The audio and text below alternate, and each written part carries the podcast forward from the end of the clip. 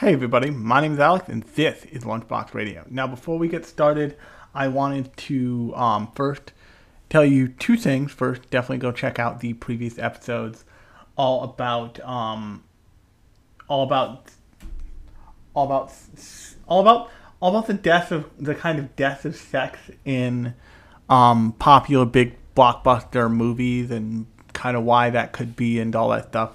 That's called um, that's the previous Sunday edition. It's in the feed and whatever whatever podcast app using to listen to me right now, and it is called Sunday edition. Let's talk about sex. Um, and then the other one you should go check out if you haven't is all about Black Magic 60 M66, which is an old cyber. I would think of it as a cyberpunk classic OVA from the 80s. Um, it and if you are wondering like what a good lead into this episode is, that would probably not be a bad one because this is a bit of a cyberpunk fiction thing itself. And on that note, let's get into what we're talking about, which is a little bit of an odd one for um, this podcast because it is actually an American animation of all things. Um, not unheard of. I've, I've covered American properties on this podcast before, usually live action things like Queen's Game, but this is going to be a show all about a little AMC Plus original that is you can go watch on HIDIVE right now called Pantheon.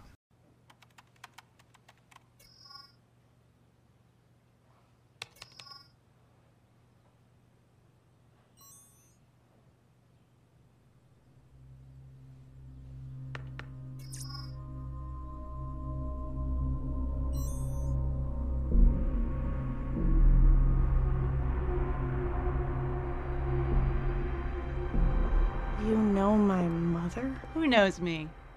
You're home early. The computers went down at work. Who are you talking to?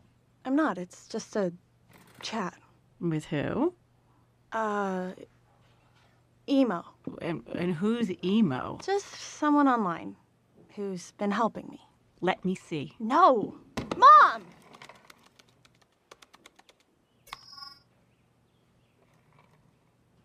It's not gonna work. How long has this been going on? Nothing is going on, Mom. What is this? What are these? That's all he uses. I thought you didn't know who he was. How do you know emo is a he? I don't. I just call him emo because he only talks in emoji. Do you have any idea how dangerous? He won't respond to. I, I got it.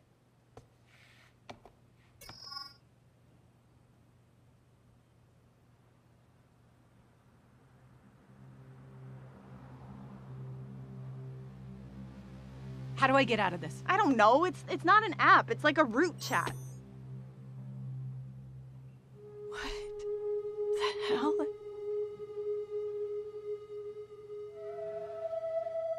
Mom? What are lips? A man's lips? What lips my lips have kissed, and where and why, is from a poem. What poem?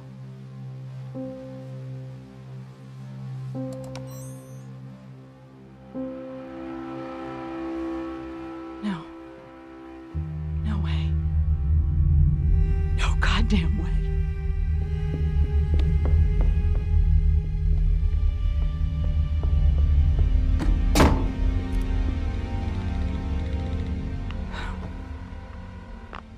Dr. Waxman, please. No, I don't have an extension. Peter Waxman, head of research. Tell him it's Ellen Kim. He'll pick up. Ellen? What have you done with David? Don't bullshit me, Pete. He just sent me a message. On the computer. No, no, you hang up this phone and it is war. Just tell me the truth. What have you done with my husband?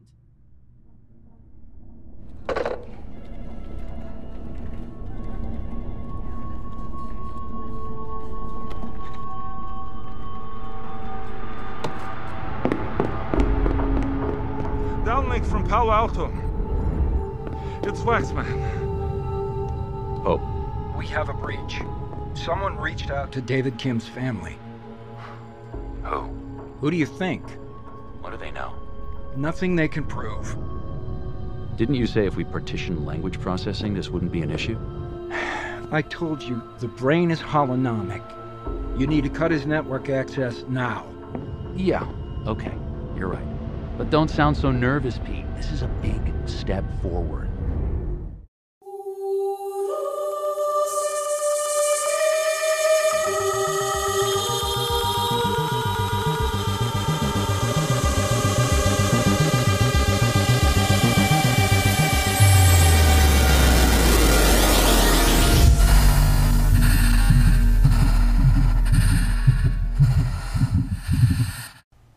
Now, before we get started on talking about Pantheon, I want to take you through a brief history of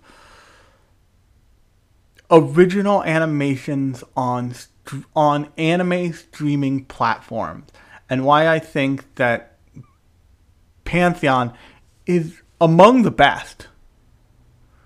Uh, it, it certainly sits up there with things like Castlevania or um, really Castlevania is the one that I think of.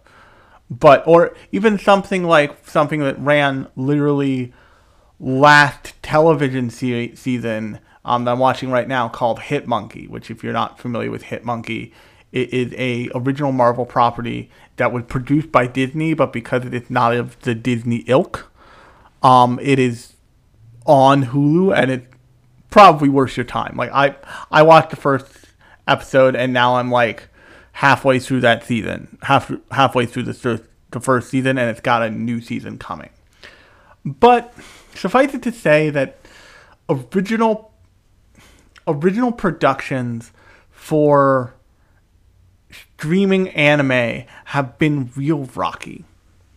And you can see this by the original productions that um, Funimation has done, and the original productions certainly that Crunchyroll had done. Now, Funimation, the original, the big original production that Funimation attempted, and they never, from what I can tell, really attempted this again, was a show called Dimension W. And Dimension W is. It's not terrible, but it's not great. There are people who tell you that it's terrible, and I get why they say that. I believe I've covered it on this podcast before. But it was sought out and primarily produced by Funimation with an idea that it would be a really successful Western streaming property. They could have been right. It, the show itself was poorly paced, and they had the ultimate death nail of they didn't get the they didn't get the music rights for the English dubbed version. So if you watch, if you go and find um, Dimension W, which you can certainly find on Crunchyroll right now, and you watch, I they probably fixed this by now, but it used to be that if you watched the subtitled version, you got this absolute banger of an opening. Like it was, it was great. It's by Stereo Dive. It's by Stereo Dive Foundation. It's like all the character dancing clearly to the music. It's goddamn, it's goddamn incredible. Honestly, it's like it's like a piece of animation that is beautiful in the in like its execution and concept. But that is wholly absent, or at least it was wholly absent from the dub on the Funimation, um, on the Funimation, what's it called? On the Funimation um, streaming channel, which means that people who would see that and then they would go proselytize about it in the world, the people who would be proselytized to about this great opening would start that show and not get the opening. It cold opens for the dub because they couldn't get the music rights. And it's so clear that's what happened. And there's a long history of that happening in all kinds of weird fucking directions. Usually, hilariously, it is a Japanese license for an American song or a song by an American band that, because Japanese music licensing is a fucking nightmare, excludes use in anywhere but in any other um, country except for Japan. So, like, if you're like, why does everybody think the Eden of the East opening rules? It's because it does.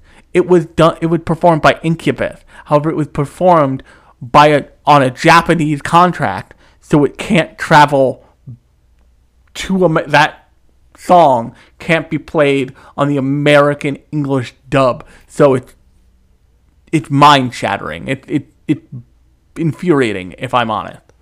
But that was Funimation's like wading into the pool of originals. And all these and both Funimation and Crunchyroll, their attempt at doing this was an attempt to have perennial things that people liked on their platform for the same reason that um, any streaming company does it, especially especially actually Netflix, because the majority of what's on Netflix is what they can license, and that's the majority of what's on an anime streaming company's an anime streamer um, service too. But th- if all this stuff drops out, like if all those licenses go away, and this is only a theoretical thing, it most likely won't happen, but it could. If all those licenses vanish, then services like Netflix are left with, at this point, a lot of Netflix originals. There's still plenty of stuff to watch there, but they're left with a vastly reduced catalog. So when they kind of realized this existential singular point of failure, they went out and they changed they kind of changed the game their own game with House of Cards. What you see in the originals in for uh, like Dimension W and later High Guardian Spice, the dumpster fire that that thing is, or Freak Angels, the bigger dumpster fire that that, that is. Most of the Crunchyroll originals are dumpster fires. Is what I'm telling you. Even something like God of High School, while interesting as a concept, as a show, it is boring as sin. and that's them trying to shore up their own back catalog so they have more to offer a theoretical a theoretic theoretically to a customer. Whether that customer wants those things or not is a little beside the point in the executive's head. They just need stuff on that service that will stay on that service. So you get things like High Guardian Spice. You get things like Dimension W. You get things like Freak Angels. If if you've been paying attention, of that of those three, Dimension W, it's the best thing on that list of three. Now you you swap over to something like Netflix and you think it gets better because they have Castlevania. But what Netflix has done is they bought the permanent rights to certain things, so it gets murky as to what's the quote unquote original and what's Netflix produced so it will live on that service. That's smart on their part. But they also they've also done things like Hoops, which is unwatchable, or like that QPD thing, which is as far as I can tell also unwatchable. So they're not batting a thousand on the animated side either. Now, what Netflix is key point doing that um, Funimation went to Japan, hired a Japanese studio, said, "Make us this thing," and that studio made that thing. Like that was, they had actual anime produced. Crunchyroll, it has skirted, the, it, skirted, it certainly skirted the line with God of High School. It straight up said this is not an anime property. This is a, this is a anime inspired Western cartoon in the kind of Rebecca Sugar mold and style of like say Steven Universe with High Guardian Spice. Freak Angels, no one wants to touch with a ten foot fucking pole. Honestly, it's it's so bad. It's so fucking stunningly bad. Um, it from like like yes, I respect the fact that animation is hard, but y'all like that thing needed some more time in the oven. Is all I'm gonna say. but the thing that Netflix is doing that none of the other that the other ones the other streamers who are in the anime originals game aren't doing it that they're trying to pass things that aren't anime off as anime because they recognize the value of the primary noun of anime being attached to something like Castlevania. Castlevania is a Western production. There is nothing wrong with it. The fact that it is a beautiful like animated property that is produced primarily in Texas. Is it? Are there moments of inspiration from anime? Absolutely. Is it inspired by? Is it an adaptation of a Japanese famous video game? Absolutely. But it is an American production.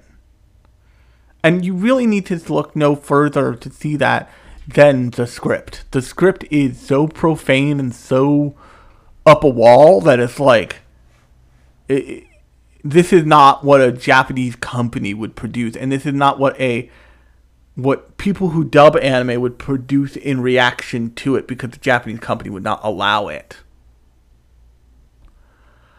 And so they're like trying to essentially the best word I can come for it, best phrase I can come up for is anime wash certain animated properties. They want to be successful in a certain niche market. And that has worked for them, unfortunately, for the rest of us to some extent. But what we have with Pantheon is different. We have a we have a property that um, AMC just greenlit and funded, and it's based off of stories by um, based off of short stories by Ken Liu. It came out kind of in the it came out in 2022, early 2022. And it's just a good sci-fi thing, y'all. It's just a good sci-fi cyberpunk story about the future of what AI could be. And about like human consciousness being digitized. And the way that looks is so great that if I had to guess, AMC kind of put it on all of its services, so it ends up on High HIDIVE as well as AMC Plus, as well as I think it's even on like Hulu. Like you can watch this thing a lot of places. I believe it did well enough because of that, largely because of the exposure it had. That's getting another season. But and I'm this is really important.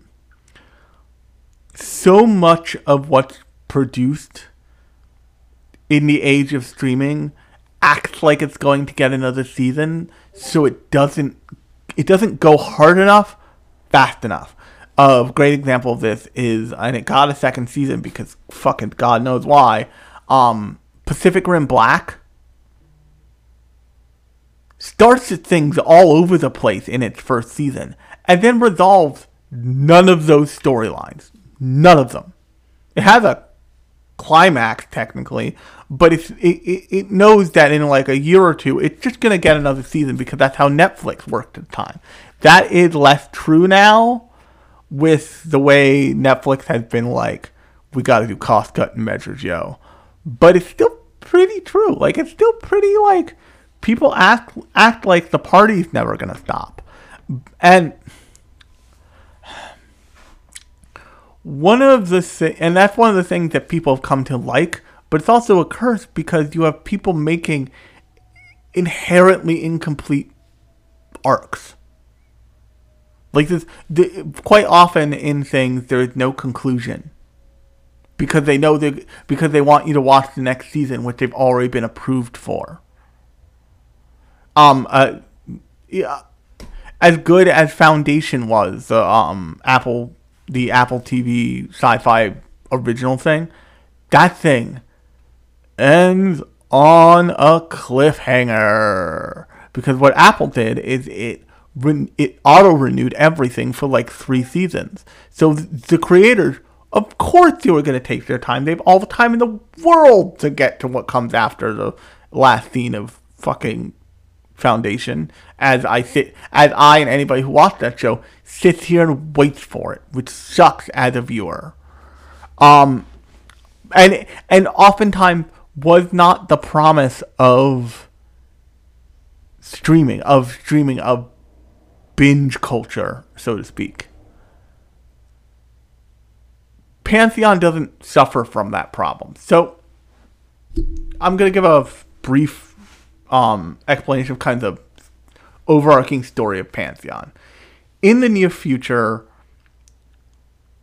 it is possible to digitize people's consciousness. But it's only possible by essentially killing the body and extracting the consciousness in the process. And the person who, one of the people who developed this, who, who developed this, who solves the problem of, who cracked the code of how to do this, is a pretty well, is a, is a pretty old hand programmer by the name of David Kim. And David Kim is a employee at this company called Logorhythms. And Logorhythms is it's like a stand-in for the big amorphic tech company, the like of which a company like Hooli from the Silicon Valley from Silicon Valley that um Judd Apatow send up of Silicon Valley that's a comedy on HBO is. If you've seen that show, Logorhythms is like a serious attempt at like a at like a Hooli kind of thing.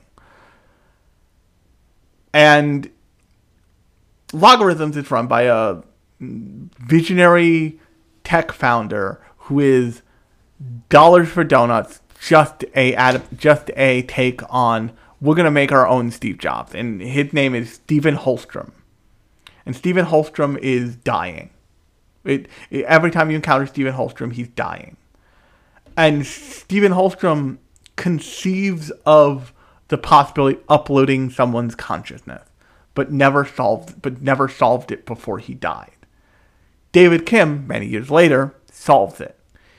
David Kim also is dying. He has cancer of some kind, incurable. He is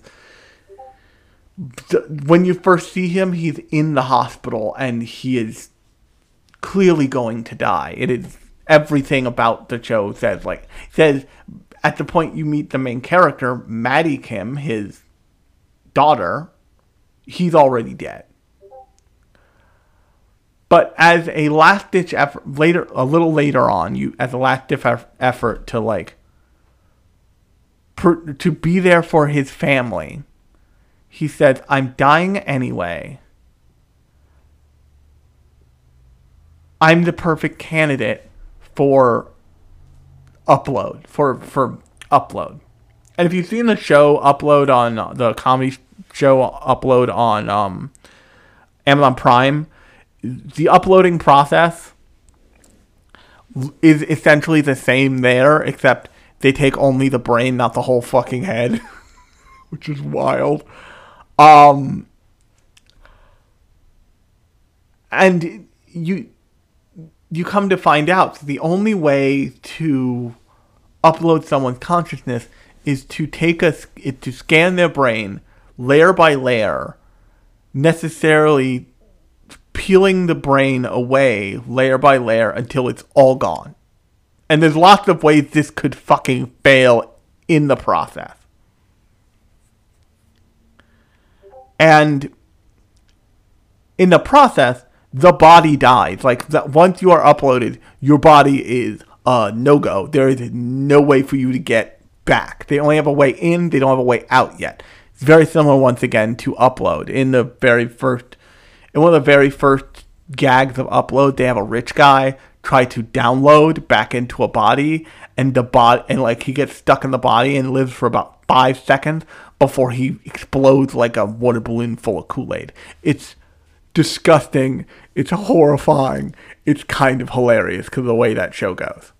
But long and short of it is, David Kim elects to be the kind of guinea pig because he's going to die anyway, and he would rather take this chance, take this risk, than slowly die in a hospital, which is understandable as somebody spent a lot of time in fucking very depressing hospital room. Um,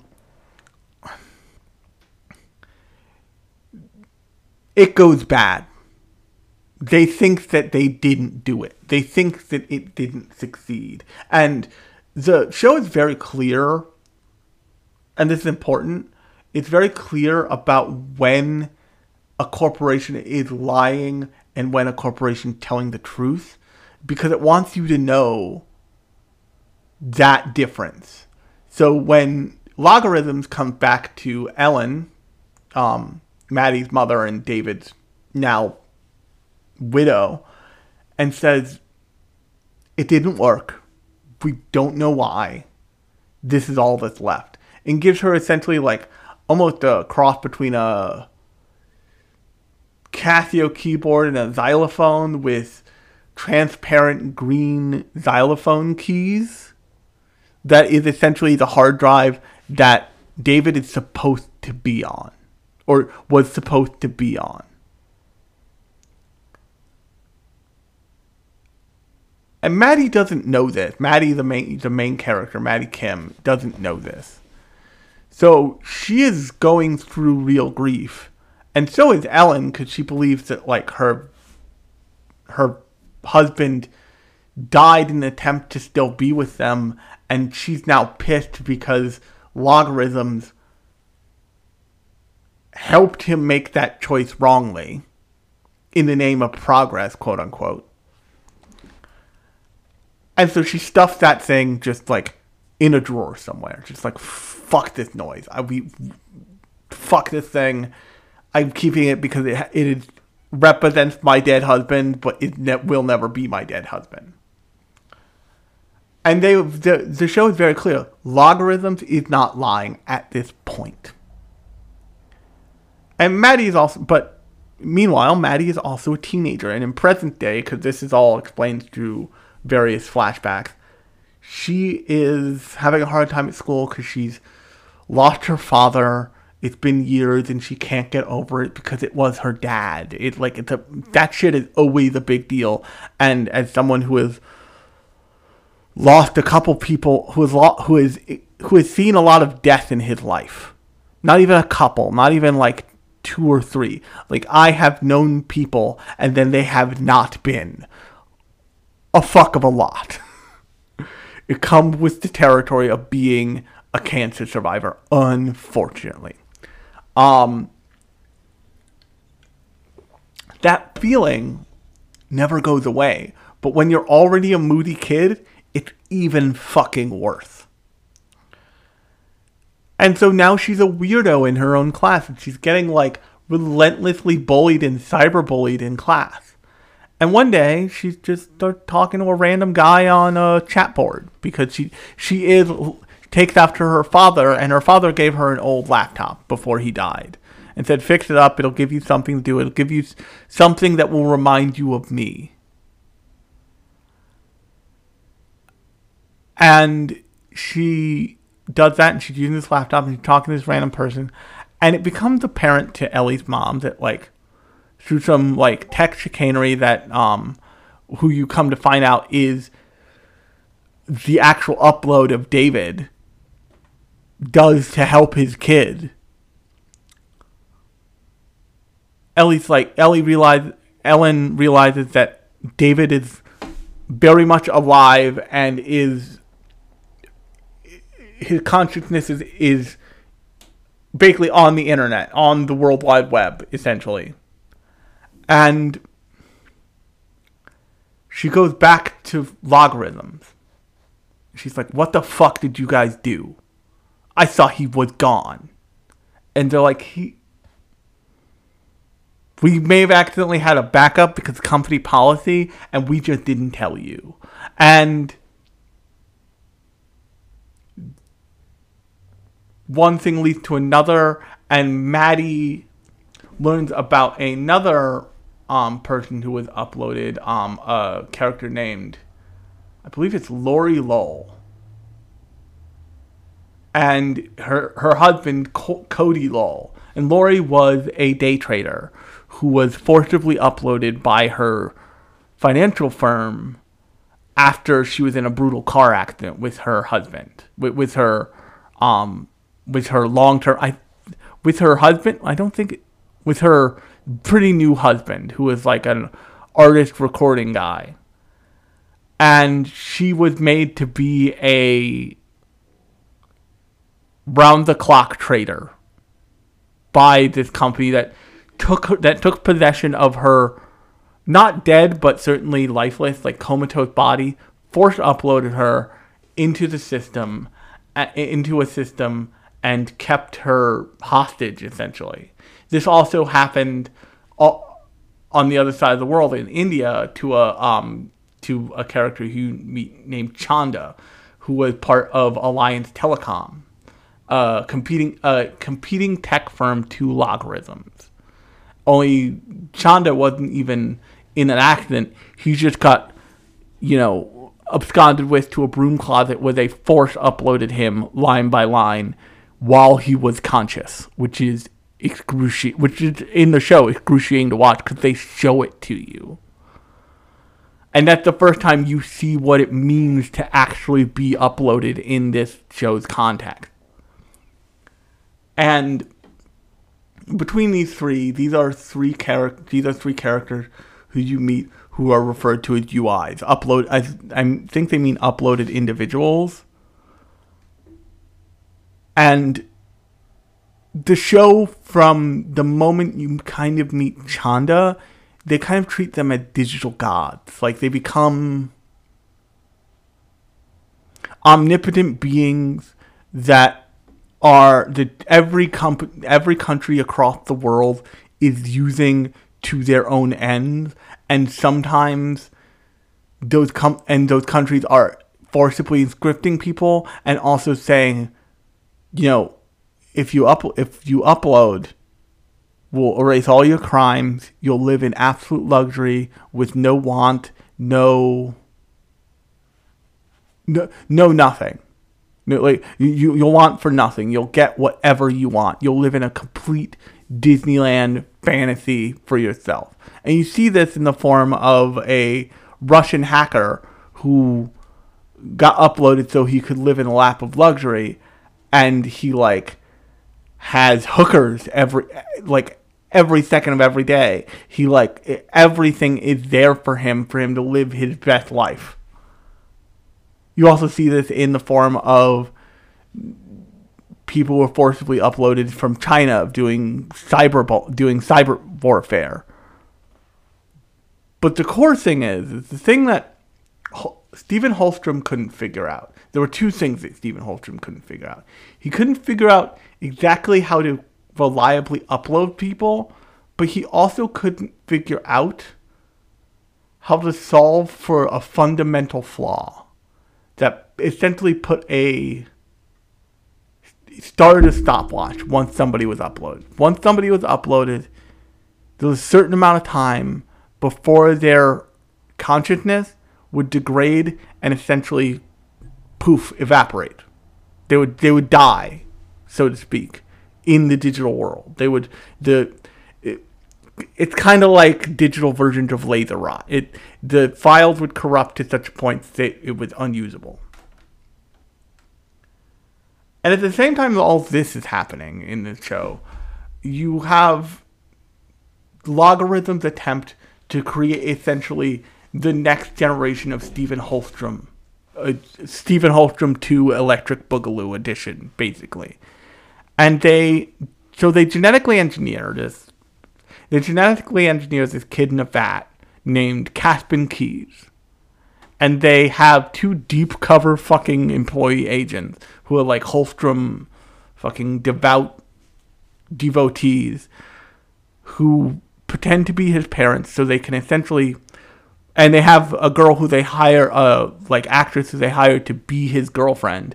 So they can pull him through a approximation of Holstrom's life. So they can essentially control all the variables and create another perfect copy through genetic and social engineering of Stephen Holstrom. Just name something different. And that storyline intersects with the UI storylines and makes this really great, really riveting, full thing. And what I find really interesting is you watch this thing and AMC could have pulled the same thing. They could have demanded that Sentai Filmworks, you know, publicize this thing, scream this scream this thing from the roof, and say this is a new anime. This is a AMC produced anime, and AMC has the kind of chops to do that. They did Breaking Bad. They did um, Mad Men. They are they like they are a huge part of the prestige tef- TV golden age, so to speak. But they didn't. If you go on the Wikipedia page, this is called a adult American animation, an American adult animation sci-fi drama. They they're not cheap. It's not that all the anime, all the quote unquote anime originals that like Netflix says it's producing but aren't really anime originals. They're like some hybrid at best. At worst, they are out of a studio in Texas and aren't great. It's that they're trying to they're trying to force something to be a marketing term when it wasn't a marketing term to begin with. Anime refers to a very specific thing. And yes, there are anime inspired things like um, Avatar The Last Airbender, like Steven Universe, like all these things. But we have to start letting these things stand by themselves and stand as themselves because the issue isn't whether or not Castlevania is an anime, not really. It's whether or not it's any good. And Castlevania is really good.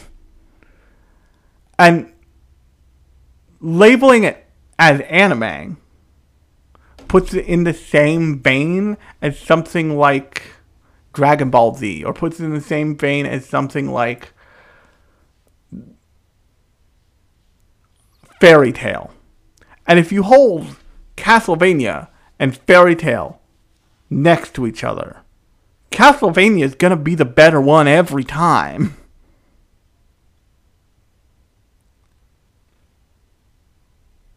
Fairy Tail's still good. It it has its good points, its bad points, but Castlevania is really fucking brilliant.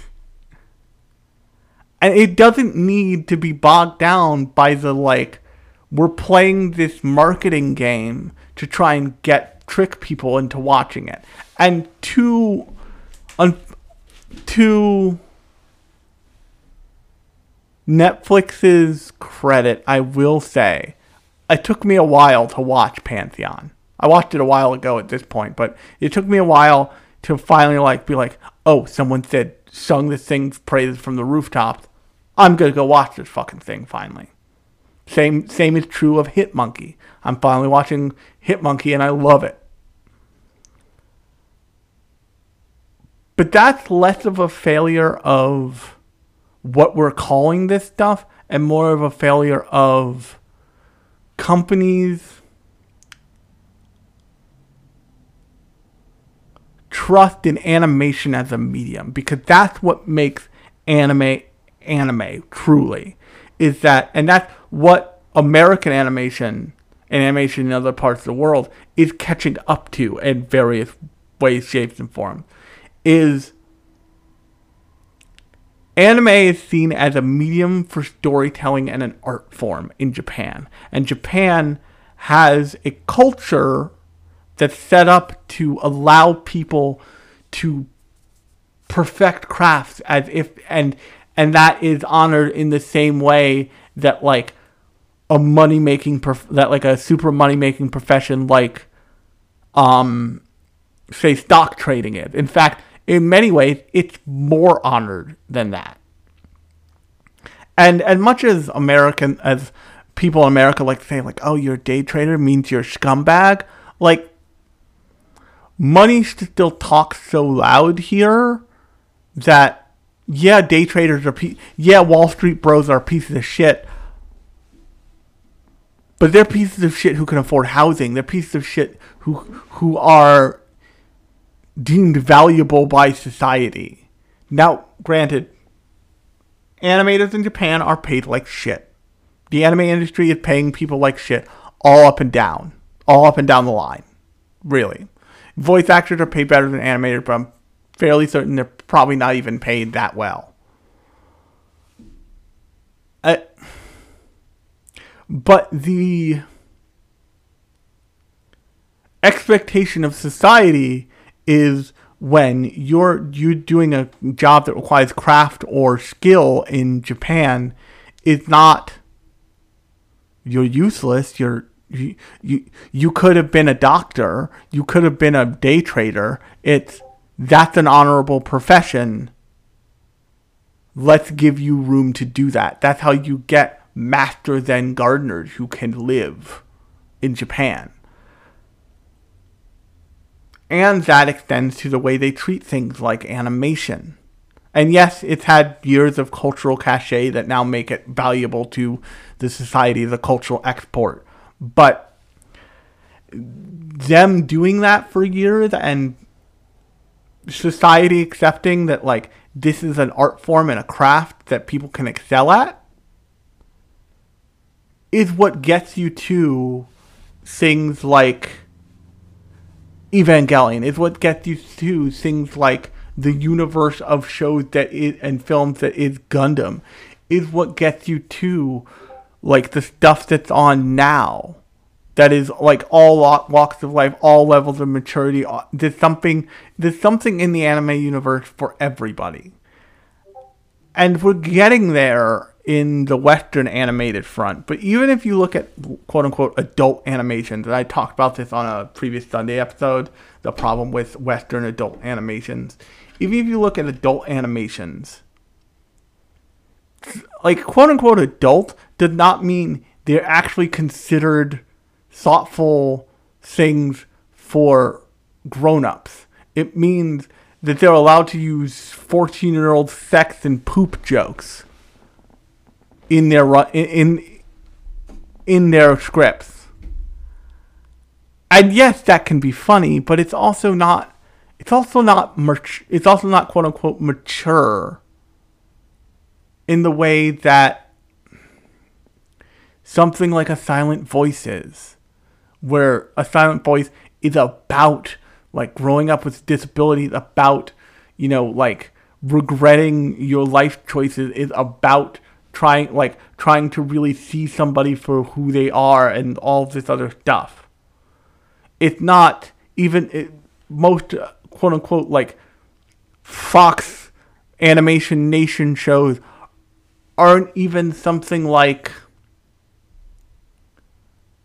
say Sailor Moon, which is which it is especially in its earlier episodes looks at real issues that like teenage girls experience looks at like all of that stuff. And yes wraps it up in like a superhero show and like a magical girl show but it's still having that conversation.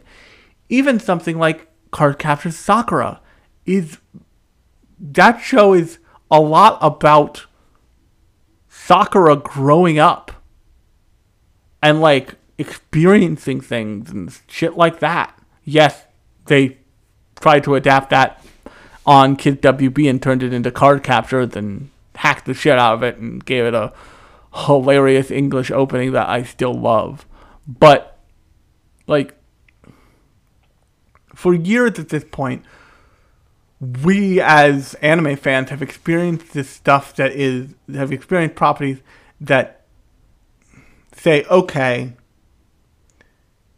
we're not going to treat animation like a genre in the way that like Family Guy does, in the way that even something as recent as Velma does, which is really painful to see. Um, we're going to treat animation as a medium for storytelling, and right out the gate, we're going to tell you, like, like there's going to be an agreement that that's what we're doing. So we'll be able to do things that we wouldn't nor that we couldn't do if that wasn't the truth. But because it's a medium of animation, we have so many more vi- tools to tell the story we want to tell. And you can be way more obtuse and metaphorical with stories in animation because it's a it's a blank page essentially. You're not dealing with the constraints of reality or what you can or how much time it would take to CGI generate this wicked explosion. It's all going to take time. It's just that's the nature of animation. Animation is at its core an understanding of time and its manipulation to portray reality. Um, and we're catching, and so what you see in things like Pantheon is you see the American animation canon catching up. You see it saying, "Oh, we could tell this story. We could tell this story in live action." In fact, in many ways, that has been done by um by the Amazon Prime, the for, aforementioned Amazon Prime show Upload. Like it's got a very similar bend. It's com it's comedy based, so it's different, but it has a lot of the same plot points almost in in certain ways, just way lower stakes. But because we're doing an animation, we we can take our our imagination and run with it. And we can do things that would be cost prohibitive otherwise. And just because the effects budget of maybe like a that you would have on a TV show. And that's really cool to see. And it's even cooler to see that Pantheon at least made such an impression on whoever like saw the end product where they just said like, no, we don't need to play marketing tricks with this. We just need to put it out there, and it will be liked. Like it doesn't. It, it, it whoever saw Pantheon liked it enough to not ask, does this count as anime? And I'm sure that um, people that people in charge over at Sentai watch Pantheon. They're like, oh, we to love anime to love animation. This is a great piece of animation. Put it on the site. Now, like I said, these projects need more publicity as part of why I'm doing this episode. Because there comes a point where anime is now anime is right now in a boom time. It is in it's not quite in a bubble. It doesn't feel like that, although it can feel like that at moments. But it's in a it's in it's in a like it's in an era where it's a big deal. But that doesn't mean that stuff that is clearly inspired by it, like this this show clearly takes inspiration from things like Ghost in the Shell and other cyberpunk anime of that ilk. It's in full conversation with that stuff, in fact. But that doesn't mean that, like, companies like AMC shouldn't be, like, saying, okay, well, we're going to do a billboard buy for Pantheon. And maybe Pantheon Season 2 gets that billboard. Maybe Hitmonkey Season 2 gets that billboard once they've proven themselves. But, and this is where I'll end it. The problem with that is, is that there is so much out there. And there's so much kind of flooding the zone constantly. And competing for your attention that if enough people's attention don't go, if enough people don't know that their attention could be going to an amazing cyberpunk sci fi show about the future of AI and the future of human consciousness, like Pantheon, then they'll just go watch something else. There's enough out there. And I encountered Pantheon a bunch of times and just didn't click on it. It took a YouTube reviewer saying essentially what I'm saying to you right now. Go watch this show, please. It's incredible. For me to go on HIDIVE and intentionally click on it and watch it all.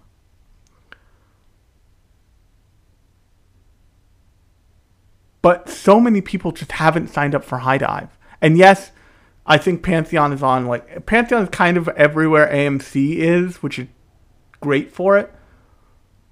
But they should like they should be letting people know about this stuff.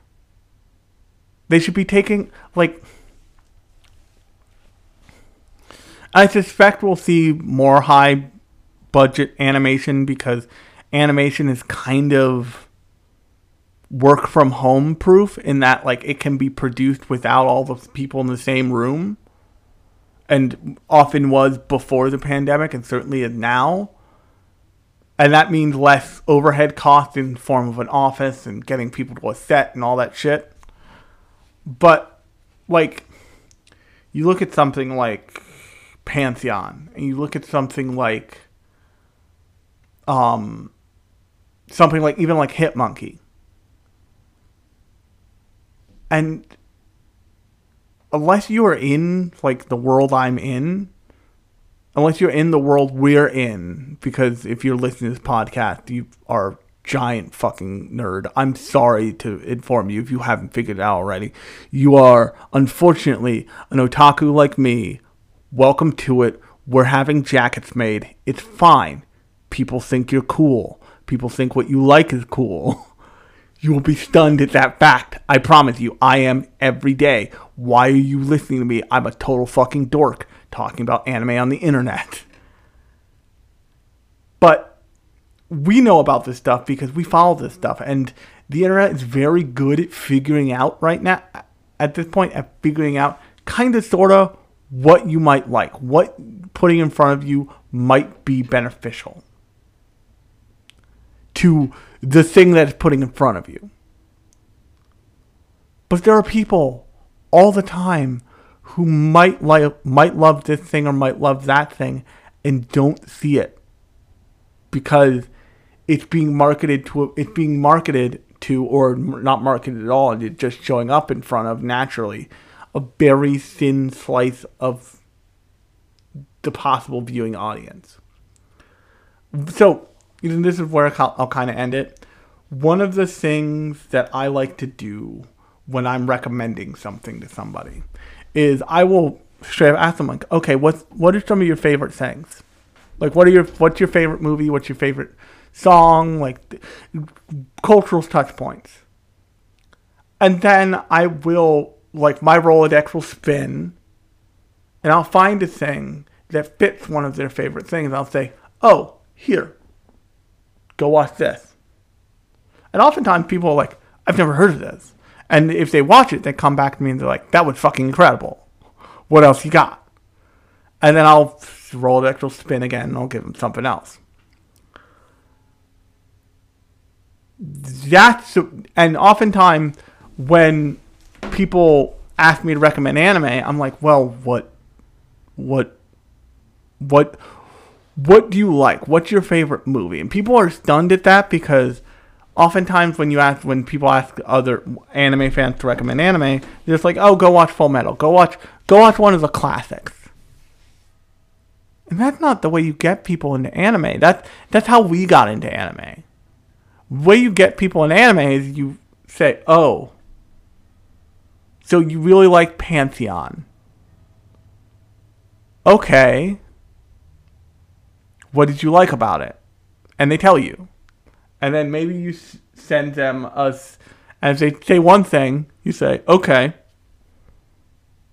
go watch Sword Art Online.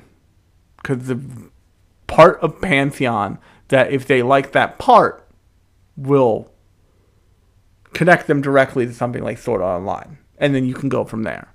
Oh, you like this part, this aspect of it. You really love that part go watch Ghost in the Shell. Or go watch this, or go watch that. Oh, you like this, go watch that. Oh, you like this, go like that. Oh, this is your favorite kind of music? Okay, go check out this. It's got incredible music. Oh, you really into punk rock and all that aesthetic? Fucking, how have you not seen Nana? Here's how you go watch it.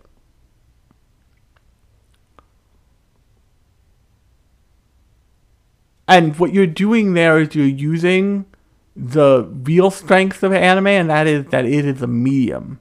And with something like Pantheon, you're seeing that animation is Western animation is starting to finally get the picture. Now, and I wrote an article about this that um, makes me a professional anime writer, I suppose, because I got money enough money on on off that article to like buy breakfast one day. Um, I'm not kidding about anime and the Oscars and the issues with why anime doesn't win why anime doesn't win many Hollywood awards. And that's because people in those committees, in those awards committees, are treating it like a are treating those shows like are treating animation like a genre when it is a medium. So they would treat something like Pantheon, they're like, oh, this cartoon thing, here, kid. They'll give it to their kids and they'll say, you watch it. What do you think of it? And it's not the kids' fault they like the Pixar thing. The Pixar thing is designed to be for them. It's not the kids' fault. They're not. That they don't have enough sophistication to enjoy like Bubble, which I would argue not a great film, but to enjoy something like Bubble or to enjoy something like um like uh like Jin-Roh or something insane. Because they just haven't had enough time watching shit. I mean, I only did this podcast after I was like many hundreds deep into watch into anime shows I've watched. Like I've watched I've probably watched more anime than you, bro. It's it's how I can do this podcast. And I guess that's where I'll leave it is that like if you really if you really into sci-fi stuff, if you're really into cyberpunk stuff, give Pantheon a shot. It's on HIDIVE. You can. It's on a bunch of things, but I know it's on HIDIVE. It's probably on Hulu too. If you if I stop and think about it, but kind of anywhere there's AMC stuff, Pantheon will be, and it's worth it. I also pretty sure it's on. Actually, I know it's on um, Amazon Prime, Amazon Prime Video, so you can watch it there. It's probably easier to watch there because HIDIVE um, interface is a little fucked up, but. Um, yeah, give it a watch. It's definitely worth your time. And um, oh, the last thing I'm gonna say here before I like do the outro is I've got a really special interview episode coming up that um once I do it in about a week, I will try to get it in the Sunday edition. So keep an eye out for an interview. I'm not gonna say with who yet but I'm really excited about it, so I wanted to let you know about that before I say this. Because if you like this episode, new episodes of the podcast come out every third day and every other Sunday. And third day editions are more like this, they're more about a specific show or property. Sunday editions are more metatextual, they're more industry based, they're much more broad, broad. They can be about fandom, they can be about usually if I do an interview, as I just said, it'll be in that because it interviews are much broader than just like let's talk about anime for half an hour. Although they can be that. If you want a good example of that, you can go listen to my interview with um, Cosplay Fiend from of notable TikTok fame. Um, he's in a Sunday edition at some point, but until then, I've been Alex. This has been Lunchbox Radio, and I will talk to you on Thursday.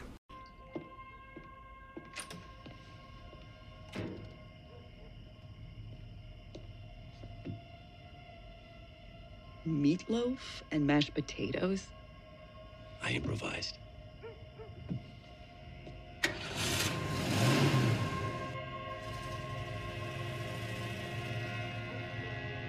That's right. Go back to your wars.